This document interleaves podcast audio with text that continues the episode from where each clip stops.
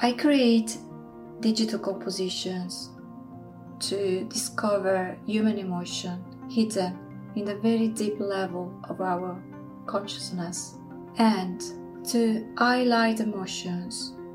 I use dark spaces and light.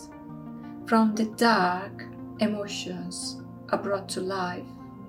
Sometimes it's hard to express ourselves and we hide ourselves in the dark. And we need to find the light to show up. My name is Isabella. I use photography to capture moments or to fix an expression. Then I compose a subject with light.